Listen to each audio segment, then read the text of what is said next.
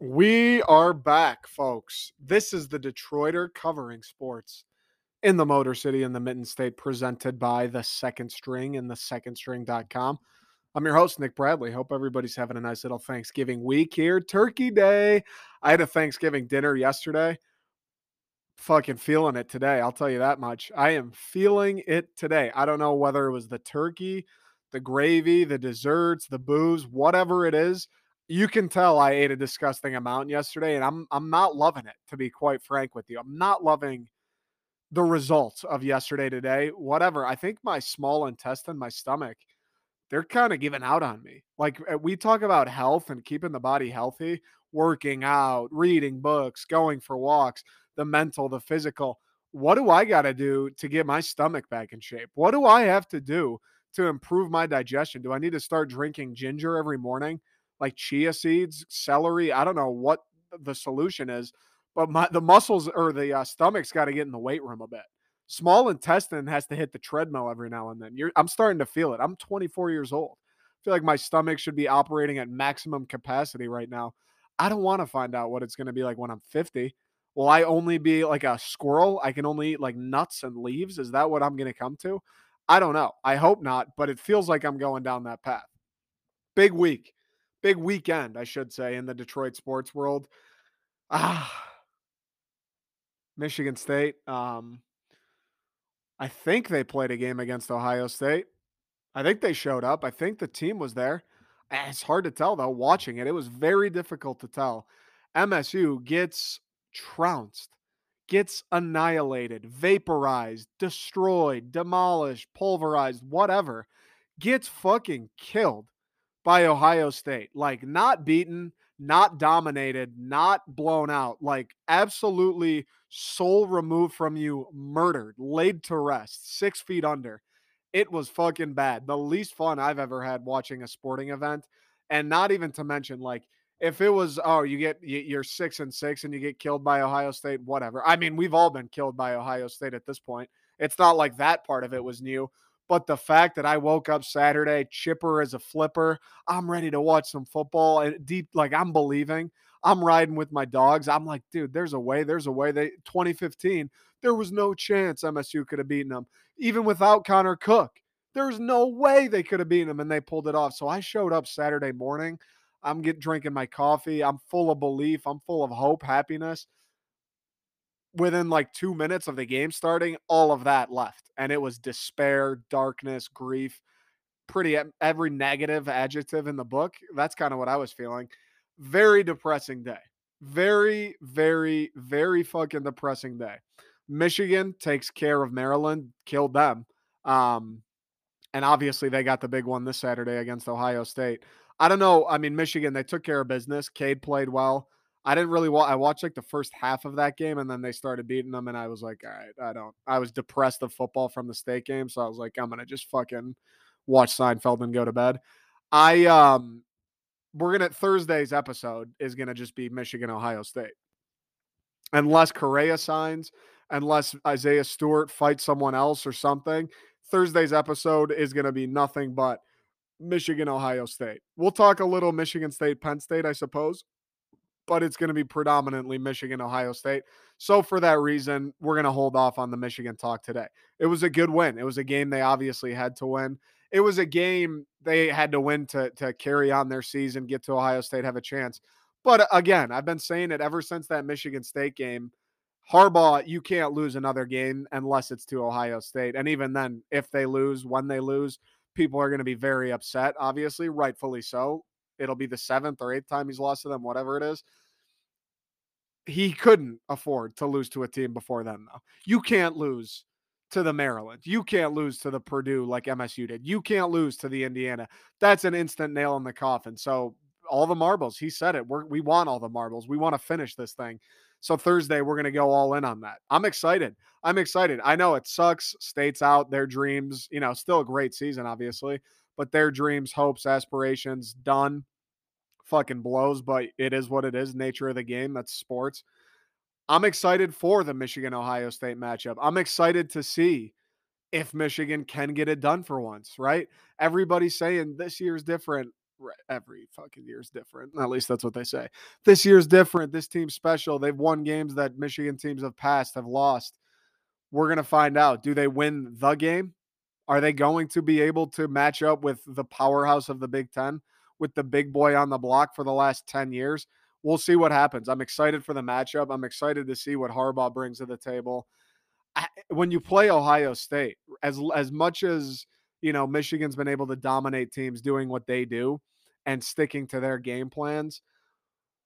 You got to bring more when you play the Ohio States of the world. That was kind of one of the bummers of the state game. It was like, look, Mel, like you've been running flea flickers fucking all year. You're pulling them out against Rutgers, Indiana. Where was that shit against Ohio State? I know you didn't think halfback dives and smash fades were going to get it done against Ohio State. You've been pulling out the stops for lesser opponents. And then when you finally get to Goliath, let's just keep it clean. Let's go safe. Let's do the stuff we we've known since since August. Didn't love that. And we'll get into the state game, but I'm excited for the the matchup this weekend um, in Ann Arbor. And then the fucking talk of Detroit right? Red Wings are losing. I don't know if I want to talk about them. It makes me sad. Four straight on the road. They lost to Arizona. That game at you lose to the fucking Coyotes. After you've dropped three straight, you finally have a full lineup. You need points if they're tr- like if you guys want to make it interesting for the playoffs. You need points, and they lose to Arizona. They got the OT point, but dude, fucking Arizona, they're er, they suck. They're the worst team in the NHL kind of a shitty time for the Red Wings, especially off that hot start where it's like Raymond's great, Seider's great, Larkin's been buzzing. This team, like they're pretty good. They're not, you know, they're probably not going to win a playoff series, but they're good enough to make things interesting. They're good enough to be in it till the end, maybe sneak into a wild card spot or at least keep it close. That four game road trip kind of feels like the end. I know it's still early in the year and they could very well go on a streak where they win five, six in a row they're going to have to if they want any hopes of making the playoffs. But it was like, you can't, when you go on the road, you got to go 500. You got to go 500. And if you're going to lose three, you have to win the fourth. You have to. You can't go 0 4. Felt like the momentum, it feels like the momentum's all gone. The wins out of the sails. Everything that we were praising and getting excited about and loving and like looking around causing me to come on here and talk about, I don't know, the Red Wings might be good. They might make the playoffs. It feels like everything that led up to that is just gone.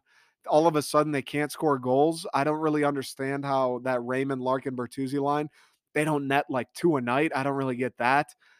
Just shitty. Just fucking shitty. Like the Lions stink, the Pistons stink, Tigers stink and are in the offseason. It was like, finally, dude finally in Detroit, we got something exciting. The Red Wings, you know, they're not the greatest. They're not Tampa Bay. The Red Wings are winning some games, though. They're fun to watch.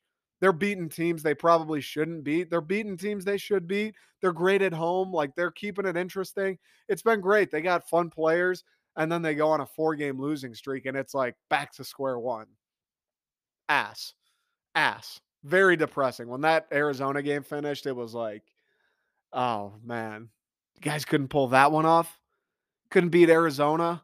I mean, it was a home crowd. If anybody watched the game, it was a fucking Detroit crowd in Arizona. You were you get a free home game on the road, and you can't beat the worst team in the NHL when you need a win too. Uh, just tough stuff. Again, who knows? Like maybe they'll rip off five, six, seven in a row at some point, and now you're right back in it. Other teams slip, other teams lose a few. You're right back in it, but it's especially in the division they're in with the fucking Florida and Tampa, you have to just keep pace. Like your bad weeks have to just be 500. Your bad stretches have to be 500. You can't afford to fall behind more than like eight points. Otherwise, you're just getting left in the dust. Because those teams, Florida, has Florida even fucking lost a game yet? Florida and Tampa, I tell you this, they're not losing four in a row. Those teams aren't going to go on five game skids and let you back in it. That's just not going to happen on the bright side, right?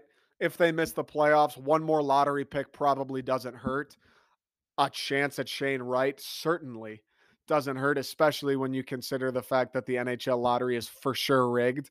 It's time to throw Detroit a bone. The Pistons just got one through the NBA. If you're Gary Bettman and you're the NHL office, we know you've been throwing bones. You just threw New York a bone with Lafreniere, even though Raymond's better. You threw Chicago two bones way back when. You've thrown Edmonton a fucking million bones. Toronto got their bone with Matthews. You've thrown the bones. Detroit's the next franchise. It's nothing but good for the NHL when Detroit's good. You just signed that ESPN deal. Guess who probably the number one team you can put on ES? Toronto, and then after them, probably the Detroit Red Wings. To be honest with you, you hear it. They go to fucking Vegas, they go to Arizona, they go to LA. The crowd is at least 50 50 Detroit fans. Everywhere they go, it's just a constant.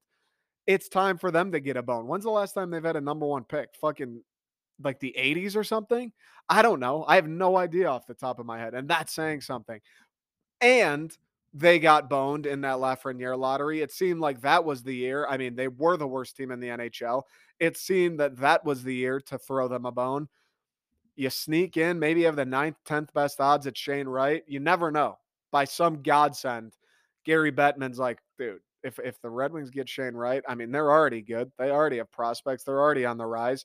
You throw them Shane Wright, that's probably at least one Stanley Cup. That's almost a guarantee for a Stanley Cup, assuming health and everything like that.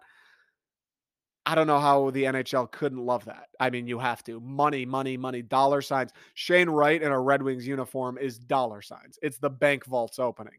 So we'll see. That is the bright side of the Red Wings skidding and kind of if this carries on throughout the year where they just kind of get further and further removed from being in it at all, that's the one positive is, you know, maybe, maybe we know the NHL is full of shit. We know that lottery is certainly not to the most deserving. We know Gary Bettman's got some ulterior motives at play. Like I said, Chicago's gotten their fair share. Toronto, um, who else? New York. The original six teams. Boston's good. They won't need anything. Ottawa's a team. Ottawa, Montreal. Those are the only two other teams that I feel like would threaten if they were in that conversation. So that's the bright side, but still very sad. I mean, like tanking, getting sweet prospects, getting Shane Wright. Eh, like, if you could guarantee me if the Red Wings don't make the playoffs this year, they get Shane Wright, let's fucking lose all the games. I don't care. But obviously, not a guarantee. And winning's more fun than losing.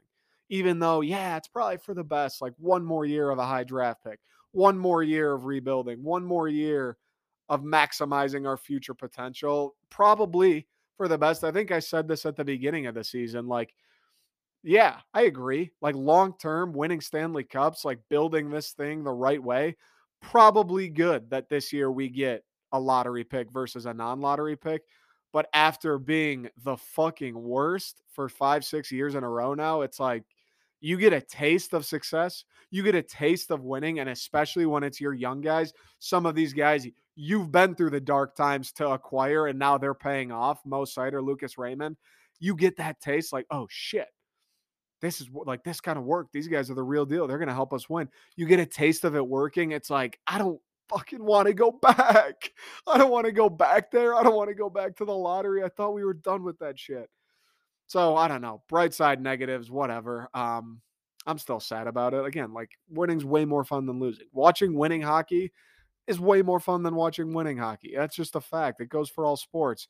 As much as you want to tank, Pistons, same deal. Like yeah, they're they're terrible. Obviously, they're gonna get a high draft pick, and that's for the best. Like they need Paolo Banchero, but like it'd be cool if the Pistons won games. It'd be cool if the Pistons figured out a way to win that Laker game the other night. It would be sweet to be able to turn on the Pistons and not know for a fact that they're gonna lose every night. I don't know, man. I don't know. It's just Detroit, like. I mean, we could do an entire fucking podcast about just the losing teams in the city and how desperately the fan bases here want just a taste, just want something to cling to, and how they deserve it and how it should be that way. It's like you finally get one with the wings, like they come out of the gates hot, and now they're kind of receding back into whatever mediocrity, less than mediocrity. It's like fucking watching them slip through your fingers. You don't want that. But Big conversations today. Isaiah Stewart gets in a tussle with LeBron James. That was the craziest thing I've ever seen, I think. I don't remember Malice in the Palace. Obviously, everybody knows it. I don't remember it. I didn't watch it. Like, I have zero real time recollection. That fucking scene at LCA, Malice at the Pizza Palace, between Isaiah Stewart and LeBron James is the most interesting the Pistons have been in my entire life on floor. The only thing more interesting than that was Cade Cunningham being drafted. There is nothing that has happened in a game that's been more interesting than that altercation. I can't believe what fucking happened. I can't believe LeBron James straight up hit him with a flying back fist. Like, you first things first, you can't tell me that was an accident. I don't care if you're LeBron James's kid. I don't care how big of a fan you are of the guy. I understand he's the king. He's changed basketball. Him and Michael Jordan are the two most iconic figures in maybe the history of American sports, let alone the NBA.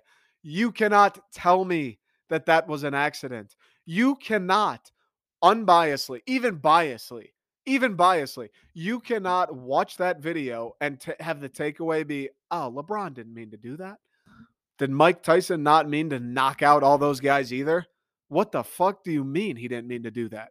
Of course he meant to do that. He was upset that he was getting boxed out by a 20 year old because LeBron was being lazy on a free throw.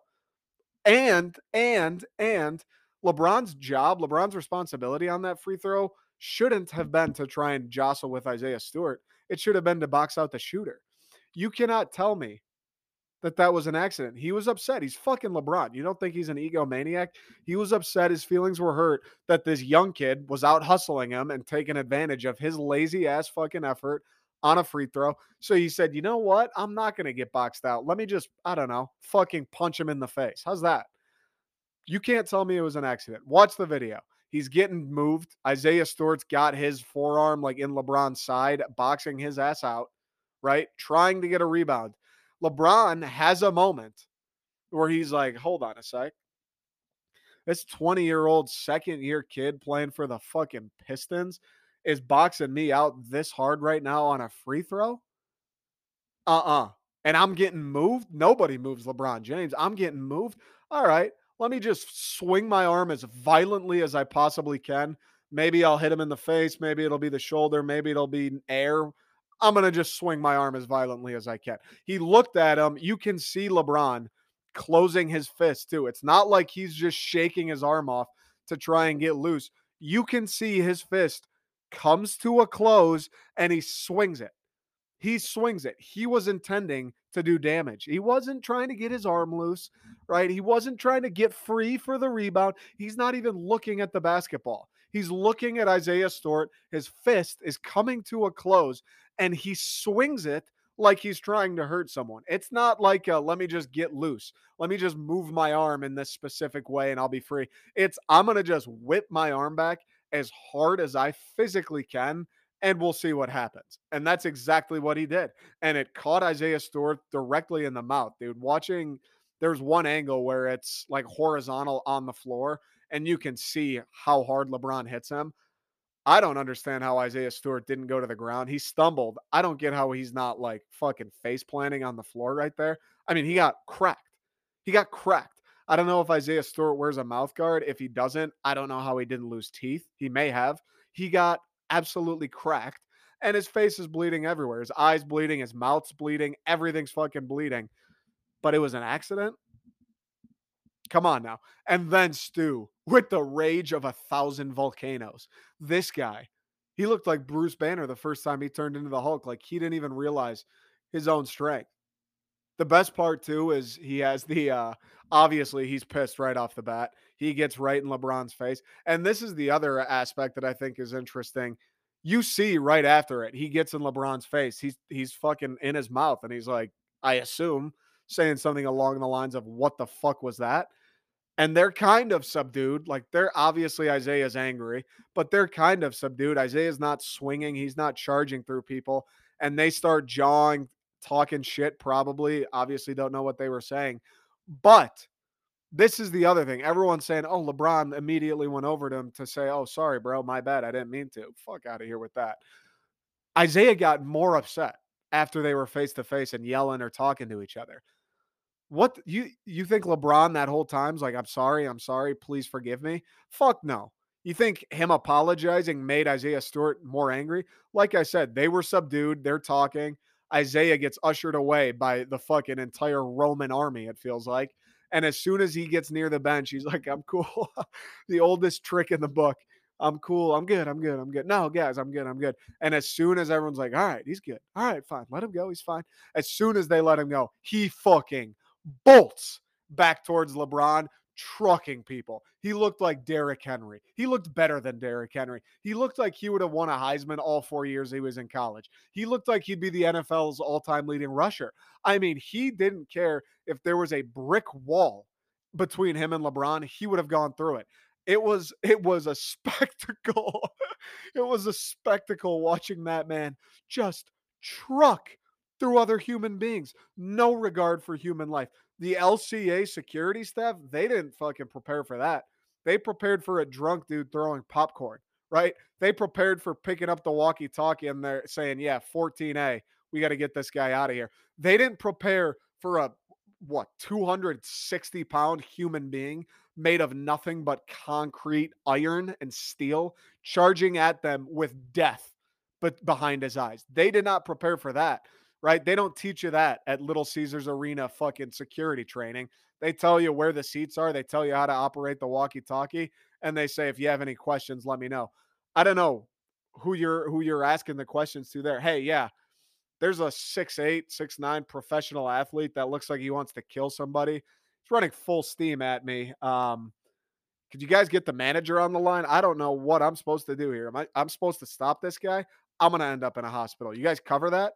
Am I supposed to hit him in the legs, take out the knees like he is Derrick Henry? Like I'm a, I'll probably get stiff armed if I do. I mean, Isaiah was planting people in the hardwood floor. I do kind of feel bad for those, like the Piston staff, the LCA staff, the people that I fucking God love them. They were doing they were doing their jobs. They were trying to do their jobs. They were just met with an unstoppable force. LCA training doesn't require three hours of weightlifting a day. Playing for the Detroit Pistons does, right? LCA training doesn't require you to be a six foot nine absolute monster. Playing for the Detroit Pistons does. And um, it was made very evident. If people ever wonder, like, oh, maybe it's a good idea if I talk shit to this athlete, or let me go on Twitter and talk about how I'd beat this guy, this pro athlete up if I saw him on real life. If anybody's ever wondered that or thought that or shot off a tweet like that, uh, let this be a warning. Let this be a message. You can't beat up whatever athlete you're talking about the catcher, Miguel Cabrera, the guy who doesn't even, you know, he's not even that athletic. Uh, trust me, he will put a hole through your face. Isaiah Stewart proved that to the world. It was fucking unbelievable. I uh, LCA, I've never heard a crowd like that at LCA. And it was awesome too because it was a lot of Laker fans. But, but to a point in that game, it was a good game. The Pistons were winning. The Lakers came back. That scuffle, AD on Cade was crazy it got to a point in that game where the crowd like they didn't there was no allegiances to anyone. There was no allegiance to LeBron, to the teams, nothing. It was just anything that fucking happens, we're cheering. AD blocks Cade, we're cheering.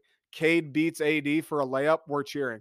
LeBron punches Isaiah Stewart, we're cheering. Isaiah Stewart chases after LeBron like he wants to end him, we're cheering. LeBron gets ejected, we're cheering. LeBron walks off the floor, we're booing. It was crazy. I've never heard that much energy inside that arena. And it, again, again, every fucking time, whether it's a Red Wings game, a Tigers game, Pistons game, whatever, every time a crowd has that kind of energy and emotion, it just brings me back to, man, imagine if these teams were good. Imagine winning teams playing in these buildings. Imagine crowds not having to to get their cheering out because of a fight and ejections. Imagine them getting their cheers out because the home team wins fucking games and does cool stuff. Imagine a world in which that's the case. But the crowd was electric. Like I said, allegiances, those Laker fans, they didn't give a fuck. They booed the hell out of LeBron too. It was awesome. It was absolutely awesome. And it was awesome for Isaiah Stewart and the Pistons. You get in a scuffle with LeBron James. 99.99999% of athletes in the NBA are are getting down on a knee and kissing his toes after that.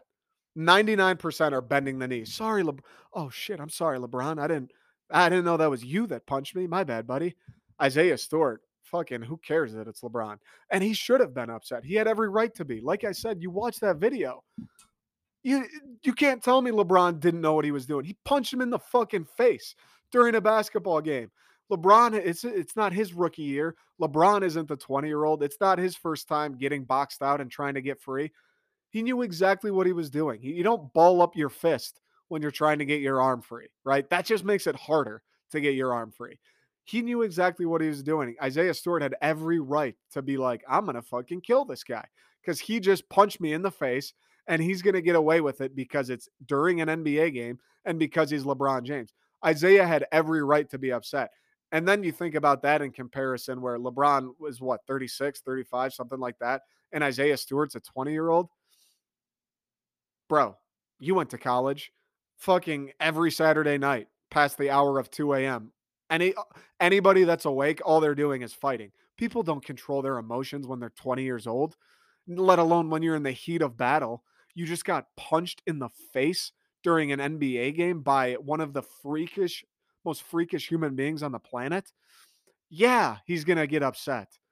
Like LeBron, if anybody should be held to a higher standard of like, hey, LeBron, like I know you're LeBron and like your feelings get hurt when people are better at, at, certain things of basketball than you. Like on that one play when he did box you out, I know your feelings are hurt and you don't like it, but like just because you're LeBron, you can't go around punching kids in the face, LeBron. You know what I'm saying?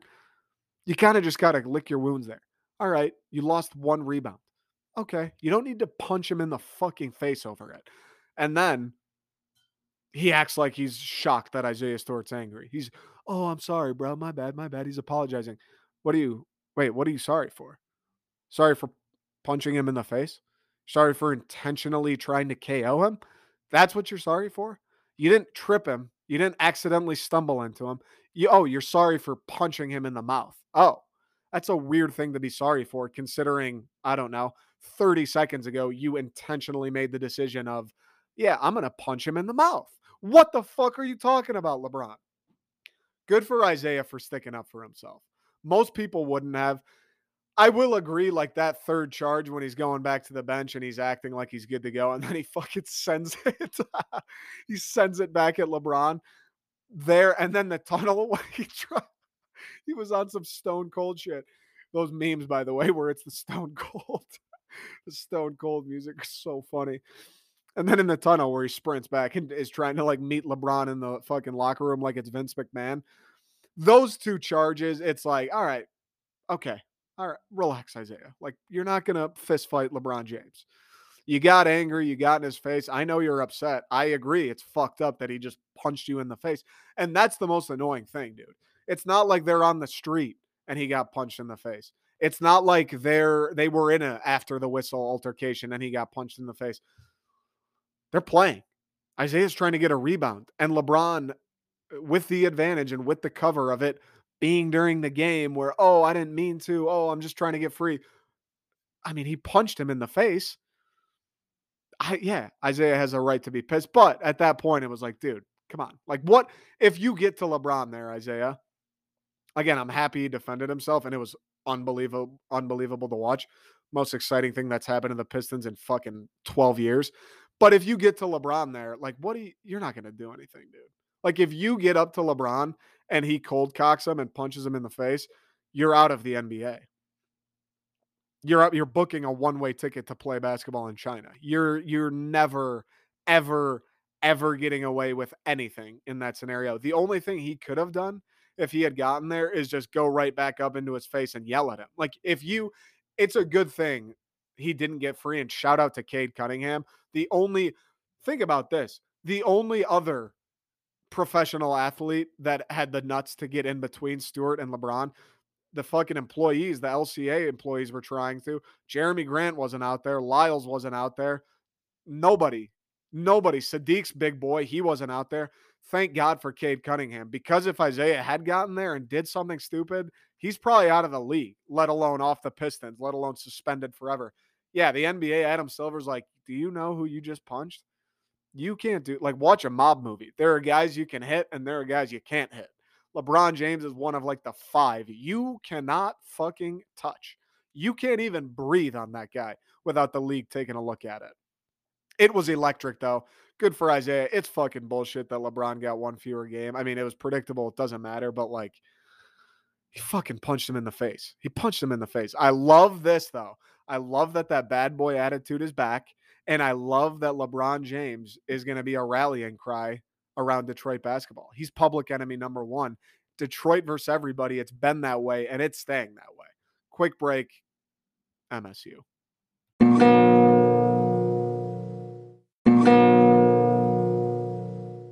What happened in Columbus this weekend is an absolute travesty. Can't happen again. Fucking embarrassing.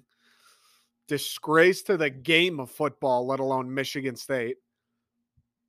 Putrid, pathetic, the worst, really. I don't know how else to put it. Like how like how else? Actually, how else can you put it? You can't. I I I cannot believe how uncompetitive it was. Like we knew, all right, they're 20 point favorites, right? It's Ohio State. They have fucking first round receivers everywhere. Everybody's a five star. You don't go there unless you're a five star, right? We knew as well as MSU's played this year, as far as they've come, we still knew there were major talent deficiencies at multiple positions. Namely, you guessed it, the secondary and especially cornerback, the front four applying, I don't know, zero pressure the entire game. The linebackers weren't good. Um, the offensive line got eaten alive. We knew it was going to be an uphill battle. We knew the odds were against us, yada, yada, yada. I cannot believe and I cannot get over. And my biggest takeaway, and really the only thing that, that, I mean, the game itself and losing by that much left a sour feeling. But the biggest thing that left a sour feeling is just how uncompetitive it was. Like, I can live with losing that game. I can live with losing that game by a lot. I can live with that game being like 42 to 14, where you just get the shit kicked out of you. I can't live with that game being 49 to 0 at halftime and it looking the way it looked. It looked like Ohio State went to the wrong field and they showed up at like a high school stadium and were playing fucking 16 year olds. It looked like the players on Michigan State's defense had no football training, didn't understand the concept of covering a wide receiver, didn't grasp how speed works, didn't grasp the fact that, oh, they can just throw 80 yard bombs. Like that's legal. That's a fair play. That's probably what they will do. Didn't understand that. Didn't realize that that would probably happen. Almost like MSU's defense and the coaching staff wasn't aware, wasn't self aware to the fact that, yeah, your secondary fucking blows, right? Purdue made them look elementary. And oh, yeah, Ohio State is the king of going after bad secondaries. The king. Not only bad ones, but unathletic ones, slow ones, incapable ones, uncapable, whatever the fucking term is it looked like Michigan State didn't realize they have the worst secondary in the country. It looked like they didn't understand that Garrett Wilson is faster than everybody else on the roster. It looked like they were comfortable with, hey, Chester Kimbrough. Yeah, well, you can cover him one on one, can't you? It looked like that was a real thought, a real discussion that was had. Yeah, well, you think we should give him probably safety safety help, maybe double, double Garrett Wilson? You think we should help him out? No, dude, Chester Kimbrough. I mean, you can cover Garrett Wilson one on one. Nope. Fucking 80 yard bomb. Right off the line, Garrett Wilson, five yards behind him. Instantly, instantaneous. Before the ball reached CJ Stroud's hands, Garrett Wilson's past this guy. I, I just can't believe how uncompetitive it was. And we knew they were going to score, right? I mean, what what else was going to happen? They have the most potent passing attack in the country. We have the worst passing defense in the country we knew they were going to score points, right? It was probably a given they were scoring a 40 piece. I just can't believe how effortless it was. I mean, they you scored 28 points in a quarter. You're scoring essentially as soon as you get the ball every time you get the ball. I, I like make them earn it. Make them run 10 plays and chew up 6 minutes. Make them march 80 yards. Don't just let them, oh, we're on offense, touchdown. Oh, we, two plays, touchdown. One run play, pass play, touchdown. Don't make it like that. At least offer up some resistance. Make it look like it's somewhat difficult. Make it look like there is, in fact, a competition to be had. I mean, it was effortless from the Ohio State aspect. They legitimately looked like they weren't trying. It, it, you could have pulled up tape from Ohio State's practices that week where they're just running pass plays against air, and they would have maybe looked more complicated, more difficult, more resisted than what happened with an actual 11 man de- defense on the field against them. It was a fucking joke. It was a joke. And the worst part, we knew we knew they were going to get torched, but the offense had zero zero to do with anything. Only way State was going to be in that game, only way it was going to be competitive. Look, Ohio State's going to score a fuck ton of points today. They score on the first drive. All right, we know what we signed up for. Payton, this offense that's been good all year, that scored 37 on a very good Michigan defense, that has a Heisman candidate. I know his ankle was fucked up, whatever. You got to score points too. The only way this game doesn't become a complete and utter catastrophe is if you can match these drives. Is it score a touchdown every other time they score? Chew up a couple minutes of the clock after they score. Give the defense a rest. Give them a little bit of time to make an adjustment or something give a little bit of life to the team, build a little bit of positive momentum. Hey, you know what? They score every single time they get the ball, but at least we score sometimes. That would fucking help. I know that wouldn't have won the game. That wouldn't have changed anything. That would fucking help, though. That game wouldn't have been pathetic. You wouldn't have finished the game with what, seven points? You wouldn't have been losing 49 nothing at half. Like you go into half, make it 28 to 7, 28 to 14 you're going to lose. You're still going to lose the game. But hey, you know what? At least you're kind of fighting. At least it looks like you're trying. At least you appear to be a college football team. They could have been an FCS team for all, all I would have known. You strip away the number seven ranking, you strip away Michigan State, get the logos out of there. If I would have tuned into that game, I would have been like, oh, is this like fucking Grand Valley State they're playing against. Who's Ohio State playing today? Who are these guys? Because they stink. I mean, it was truly embarrassing. And the offense, we knew we couldn't count on the defense. The offense, we counted on you. We needed you to at least bring bring something to the table. You can't win any game. You can't win any game. I don't care if they were playing Ohio State or fucking Indiana. You can't win any game when your defense brings nothing to the table and your offense also brings nothing to the table. I don't care who it is. I don't care if it's the Blue Bloods, the best in the country, or the worst. You can't win games like that, let alone when it is the best in the country. And your defense brings nothing to the table. And an offense that's produced all year, an offense that you've relied on all year, an offense that has beaten good defenses all year brings nothing to the table. Not even like, oh, all right, whatever. They scored 21. Like, not a great game by any means for them, but they had a pulse. Nothing. Not fucking shit. Not one play to mention, other than the Keon Coleman play, which it was over. Nothing to the table. Zero value added. No part in trying to win that game for Michigan State. No part in even trying to keep that game close for Michigan State. And all week they had to be harping on listen, in those offensive meetings, maybe when the defense is out getting lunch, guys, those dudes are going to get fucking roasted this week. We've been scoring points all year. If we're ever going to score points, if we're ever going to be on the top of our game, if we're ever going to match a team drive for drive, that happens this weekend. We have to. We have to. If we match them drive for drive, we're still probably going to lose. You have to match them at least drive for every two to keep it from being a complete embarrassment. And they did it. They had nothing to be there. Payton Thorne didn't do shit. Jayden Reed didn't do shit. Kenneth Walker didn't do shit. That offensive line looked like they'd never blocked anybody in their lives. I mean, the offensive line truly looked scared. The offensive line truly looked like they were on like roller skates, the way Ohio State could just move them at will. I mean, Ohio State rushed for every play, and Payton was under pressure every time he threw the ball. How do you, how how how does that happen? You can't let that happen you guys realize this is Ohio State. You guys realize you have to score fucking a ton. Nothing. Lifeless. Pathetic performance from the offense. And it means more because they're the guys you count on. They're the guys you count on. In the NBA, when the Lakers lose and LeBron has 40 and they lose, it's like, well, can't expect Malik Monk to have a 30 piece. In the NBA, when Malik Monk has a bad game and LeBron has a bad game and they lose, it's LeBron. What the fuck is that? We were counting on you. We know we can't expect anything from Malik Monk. We expect something from you. We expect something. It doesn't always need to be the best.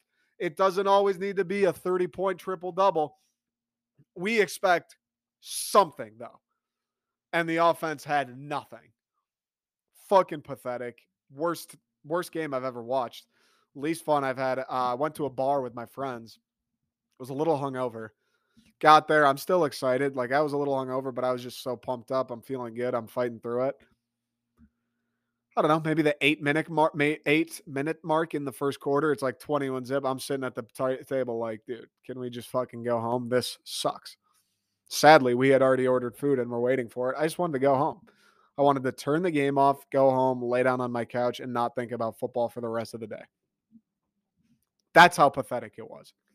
That's how draining it was.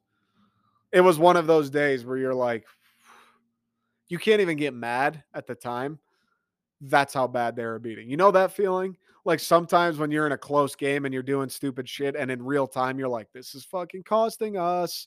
You get angry because it's a stupid mistake, and you know the team's capable of more, and they're in the game. They're right there. They can make these plays to win, and they fuck up. So you get mad. It was so much worse than that. It wasn't even anger. It was just, oh, man, this is it was like I want to go hide and never show my face. I want to go find the darkest closet, grab a few blankets, build a little fortress in there, and never come out until my mom calls me for supper. It was oh oh this is not I'm angry they can't score. Oh, I'm angry they can't stop anyone. Oh, I'm angry they don't make adjustments. It was whew. So this is how much better they are, huh? like a come to terms with reality. And you know what the worst part is? Last year, what was MSU was two and four, played Ohio State with Justin Fields, first round NFL quarterback, in case you didn't know. They got trounced that weekend too. But that game, it was like, hey, MSU's fighting. MSU's making an effort. MSU wants to win. This weekend, it was holy shit. State know there's a game plot going on. Do we know that the Big Ten, like, we have a chance at the big? Do we know that there's a, a chance at the college football playoff? Do we know that this is by far the toughest opponent we're going to play this year? Do we know that we have zero room for error this year? Do we know that we need to come out of the gates, not a second half, not five minutes into the game, not after a few drives? We got to come out of the gates playing the best football we've played all season. Do we are we aware? Do we know what's happening? I knew what was happening. Nobody else did apparently. It was an absolute beatdown. I don't want to talk about it anymore. I don't. There's nothing else to say. I mean, it was a beatdown. State looked terrible. They looked unprepared. What like what else do you want to say? That that one last thing about the game and the coaching, one last negative, and then we'll flip the script. The one thing I understand how out talented Michigan State was. I get that those corners you could have emailed every defensive player and Mel Tucker Ohio State's entire game plan and they still would have put up 50. I understand that that's the case. I understand that it's year two and Mel Tucker hasn't even begun to bring talent here outside of a few guys like Kenneth Walker, like Quavaris Crouch. I understand, like he said, the ground will be made up in recruiting and that takes time and this and that. I get it. How do they look so flat? How do they look like they don't even want to be there? How do they look like they had no idea that Ohio State would try and throw it deep? How how are you that unprepared? Like talent aside, speed, athleticism aside, five star versus three star aside. The secondary, the defense, the way defense was called, the way defense was played, it honest to God looked like we didn't realize who we were going up against. It honest to God looked like they had no idea that Ohio State would try to test the secondary over and over and over again. It, honest to God, looked like nobody knew that every single receiver on Ohio State's roster is going to be a first round wide receiver. Honest to God, it looked that way. I don't know how Mel Tucker lets that happen. I don't know if it's you know, he gives Scottie Hazelton the reins and is like, all right, Scottie, fucking figure it out. I don't know how the delegation works. Ultimately, it falls on Mel. And this is the first real complaint I've had with Mel. How do you look that bad? I get it. I get the talent disparity. I understand. I get it. You you got to have something. You have to have something though. Cuz let's face it, Mel. As much as I believe in him and he's already started to recruit and I do think he will bring elite talent to East Lansing. Listen, odds are you're never going to bring Ohio State level talent to East Lansing. You start pulling in, let's say Mel Tucker starts pulling in top 15 classes year after year, right? That's fucking great. For Michigan State, too, and what we're used to, that is top tier. I mean, if you're bringing in top 15 classes every year, like you're an elite program, you're going to win a fuck ton of football games. Even in that case, your top 15 talent isn't going to be Ohio State's top two talent. In that case, you may have great corners, they're going to have elite wide receivers. In that case, every year when you play Ohio State, you still are going to need to outsmart Ryan Day to win that game. You still are going to need to devise a game plan to slow down those first round talents against your third round talents. You still, at almost every position, will be out talented. That is the case. Katin Houser, Kattenhauser, however you say his name, four star kid coming in at QB for MSU next year. Top 200 player. Like the best quarterback recruit MSU's ever gotten. I don't know, but he has to be one of them, at least since the D'Antonio era. He's going to be sick. He's going to be a great football player. He's going to score a lot of touchdowns. He'll be awesome. He'll win a lot of games. Whenever he plays Ohio State, their quarterback is going to be better than him. That's just a fact. That is the way that it is. Every quarterback on their roster is a five star prospect. Katin Houser, high four star, top 200, great player, right? Probably the highest talent, highest recruit MSU's had at QB since Jeff Smoker. I think he was a five star. Guess what? Ohio State's QB is going to be more talented every single year. Every single year. Alex VanSumeren coming in this year. I think he's like a mid 100s player. Defensive tackle, high four star, had offers everywhere. He's going to be a beast. Again, he's going to probably come in, play right away next year, have an impact he's going to be an elite talent at Michigan State. The type of talent MSU hasn't gotten frequently enough, right? He's going to be great. He's going to help you win a lot of games. Nine out of the 12 games every year, he's going to dominate the guy he's playing against. But guess what? When you play Ohio State, that right guard that is covering him is going to be a five star, is at very worst going to be the, the equivalent of VanSumeren. Like, even when Mel Tucker starts to bring in elite level talent, starts to bring in talent that can much more easily compete. And like he said, win one on one battles. Even when that happens, a lot of those guys probably still are going to struggle to win one on one battles. That's just the reality. So at that point, with that being the case, it's fine this year. Year two, it was supposed to be a wash. Nobody expected you to beat Ohio State, right? We're supposed to be last in the Big Ten East. That's great in year six, you can't say, oh, just need guys to win those one on one battles because those are the guys that are supposed to win one on one battles. And when you get to that point and you've had four straight top 15 classes, but Ohio State has had four straight top three classes, you're going to have to figure out a way to help those guys win the one on one battles. You're going to have to figure out a way for your four star receiver to beat the five star corner. You're going to have to game plan at some point. And it didn't seem like he did that at all Sunday or Saturday. I know the talent disparities there. I understand everything. It still didn't look like to me, it didn't feel like there was never even a flash where it was like, oh, this little wrinkle in the offense, or oh, when they when they run this scheme defensively, Ohio State's kind of struggling. There was nothing. Nothing that they did gave Ohio State an ounce of trouble offensively or defensively. You have to develop that. And he's done it against Michigan. He beat Michigan last year as 24 point dogs. Same deal. Way less talented than Michigan. He figured it out. They beat him. Michigan this year, you look pound for pound, player for player, roster to roster. Michigan, I guarantee you, has the more talented players. They have the higher recruits, they have the raw talent. They probably should have beaten a team like Michigan State when you consider, all right, yeah, we have the guys that win one on one. We have the talent. Our left end versus your right tackle. They should have probably beaten Michigan State on talent alone. But Mel Tucker figures out ways. Oh, we go fast in the run game. Kenneth Walker running to the edges. They can't stop it. Oh, we send the blitz on third down. Cade, that's the one time Cade kind of misses throws. We stop the run game.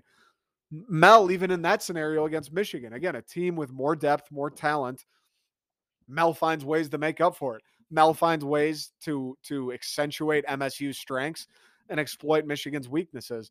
But for some reason, in the biggest game of your coaching career at Ohio State, with the Big Ten on the line, with the college football playoff on the line, we've got nothing. We've got nothing to confuse them, nothing to give them a lit like a fucking ounce of trouble. One drive's worth of trouble, one play's worth of trouble, nothing. That was alarming. That was upsetting. It really was. And again, like I said, they could have had the game plan and it wouldn't have mattered just because at some point it's Jimmy's and Joe's or whatever that stupid fucking expression is. Guess what? Four years from now, when you do quote unquote close the gap in recruiting and you do have four stars across the board and you do have top 15 classes every year and this and that and whatever, guess what? Ohio State still is going to have the edge on you. And you're going to have to do something then to figure out ways to beat them. And there was no sign of that this year. Okay, enough with the negatives. Fuck that game. It's over with. Never happened. Deleting it from the memory banks. Bright side. Everybody's trying to clown Mel on that 95 mil extension. Everybody, oh, thank God. Keep him around forever. 10 years wasn't enough. 95 million for that guy. Blah, blah, blah. If you're giving up, if you're a Michigan State fan, we'll talk to you guys first. If you're a Michigan State fan and you're giving up on Mel, I hate you. What's wrong with you? Why would why? Because they beat the team that nobody beats, or they they lost the team that nobody beats. Because a team that was picked before the season to be the worst team in the Big Ten lost to the team that was unanimously unanimously picked to be the best team in the Big Ten. That's why we're just oh, you know what? Forget it. Let's fucking throw out all the files on Mel. He's actually not the guy. That's it. I'm supposed to not want to give him 10 years, 95 mil anymore. And to the fans of other schools, Purdue fans, they were getting their jokes off. Ohio State, absolutely. Oh, Michigan fans, I don't get what you're joking about. You fucking lost to that team. And Mel Tucker owns you, but whatever. That's a conversation for another time. Oh, 95 mil, 95 mil, 95 mil. Listen to what Mel said after the game, and he's right. And we knew it before the season. We've known it throughout the season. And we knew it Saturday. It became fucking undeniably evident. He will, and we need to close the gap in recruiting. At some point, you can have the ba- best schemes in the world, this and that. At some point, your athletes have to be better than their athletes, or at least on par, or at least within striking distance. And Mel is going to close the gap in recruiting. The reason you give him 95 over 10, first off, let's not forget, I'm not excusing Saturday because, again, that sucked. Can't happen again. This team was supposed to be the worst team in the Big Ten. This year was supposed to be a waste of time. This year was just supposed to be all right, let's fucking simulate through the season. Hopefully, Mel Tucker lands a few recruits. Maybe they win a couple games. It doesn't fucking matter. Let's just get this over with and really get into the Mel Tucker era. That's what this year was supposed to be. And they were in that position Saturday, nine and one, a chance at the Big Ten title, a chance at the college football playoff in year two, in a year they were supposed to be nothing but garbage, and they were there. Let's not forget that. Let's not forget that. It doesn't change the fact that Ohio State beat the fuck out of them by all means, but let's not forget where this team has come from. They're nine and two. They were supposed to be the worst team in the Big Ten. They're nine and two with a chance at a BCS or uh, whatever New Year's Six bowl in year two in year two. And not to mention, it's not even a true year two. Mel Tucker came in two months, a month before spring workouts, couldn't have a recruit on campus for his first year and a half being there. Just now in June, finally able to host recruits and actually fucking recruit, which, mind you, is the biggest reason, the number one reason we wanted him at Michigan State, the number one reason why he's linked to LSU, the number one reason why anybody wants any fucking coach is to recruit. He couldn't even do that until this June. All last season before they went 2 and 4, He couldn't meet in, in person. They can't run the offense in person. These guys are learning an offense and a defense and the personality of a coach through fucking Zoom calls. He's bare. It's year two. Technically, it's year two, but it isn't. He hasn't been here two calendar years. He hasn't practiced with his team nearly two calendar years. He hasn't been able to recruit more than five months and they're nine and two with a chance at a New Year's Six bowl in a season they were picked to be dead last. Let's not forget that. Okay. We are way ahead of schedule. That game in Columbus Saturday was never supposed to mean anything. All along, that was supposed to just be a game that's on the schedule that you have to play. It was never supposed to be college game day. It was never supposed to be a top 10 matchup. It was never supposed to be a ticket to the Indianapolis. None of that shit was supposed to happen. And it did. And it was there. And we had that opportunity. They weren't supposed to beat Michigan, and they did. And people want to say, why are you giving him 95 mil? He's way overpaid. That's not worth it. Are you fucking crazy? LSU's open, Florida's open, USC's open. You get a guy who turns a program around like that. You get a guy who goes in the transfer portal after being at Michigan State for, I don't know, six months and finds a Heisman contender. You get a guy who's reeling in right now, I think the 18th or the 17th ranked class in the country, and he's only been able to host recruits in his entire tenure at the school for five months. And that 18th or 17th ranked class is the second highest ranked class they've had in fucking 15 years. You get a guy who goes from worst in the Big Ten to nine and two and maybe finishing second if they beat Penn State this weekend. And I'm supposed to be sitting here talking about why we shouldn't give him 95 mil. If they don't, USC looks at that like, holy shit, look at what this guy did at Michigan State. Bring him to USC. LSU, same thing. Florida, same thing. If Michigan State didn't commit to him, if Michigan State doesn't commit to him and mm-hmm. offer him the long term and and commit and, and give him the money and everything he needs, build the facility, build the infrastructure of elite football programs, if they don't do that, somebody else will. And what's going to make you more angry? Going 9 and 2 and getting fucking smashed by Ohio State in a year that was supposed to mean something anyway, or doing that and then losing your coach at the end of the season. What would make you more upset? I know, I, think I know the answer for pretty much everybody here. If you're a Michigan State fan, I know you'd be uh, more upset if they went nine and two, got smashed by Ohio State, didn't get that contract offer to Mel. Oh, and now he's coaching in Baton Rouge. I guarantee you'd be upset if you're an MSU fan. If you're a Michigan fan, Ohio State fan, Big Ten fan, you can say whatever you want. Keep him around forever. That's what he's going to do. He's going to get killed by Ohio State. You don't want that guy sticking around. Look at what he's done. Like from an unbiased perspective, the turnaround he's he's put in place is fucking crazy. The fact that he went in the portal in his first offseason, brought in a guy like Quavaris Crouch, high four star, brought in a guy from Wake Forest that didn't really play a ton at Wake, and he's a Heisman candidate. Brought in Payton Thorne, started him, who's sneaky, has been having a pretty good season and turned a team, a two and four team, picked to finish last in the Big Ten into a nine and two team that had a chance at the Big Ten title in November. You look at that unbiasedly. Oh, and not to mention, he's reeling in the 18th ranked recruiting class, highest which MSU's had since 2015. And before that, who knows when. You look at that turnaround if you're from Ohio State, Michigan State, fucking LSU, Montana, Nebraska. It doesn't matter. You look at that turnaround, that is damn impressive. That does not happen in college football. Mel Tucker did it. And he hasn't even begun to recruit. That's what everyone's forgetting. Oh, he, he that's what bring him on forever. He's going to lose that Ohio State game like that forever. He hasn't even begun to recruit. The 2023 class will be his first full cycle of recruiting, where the entire time he can host them on campus. He's been there the entire time. He's coached. He knows the program. He knows the players. That facility's underway. The 2023 class will be Mel Tucker's first full on, back to normal college football recruiting cycle at Michigan State. In 2022, they're sitting at 18. I expect 2023 to be at least top 20, hopefully top 15. He hasn't even started. He hasn't even reaped the benefits of anyone he's recruited outside of those transfer portal guys. You don't think he's going to double down in the transfer portal this year? Fucking guarantee he will.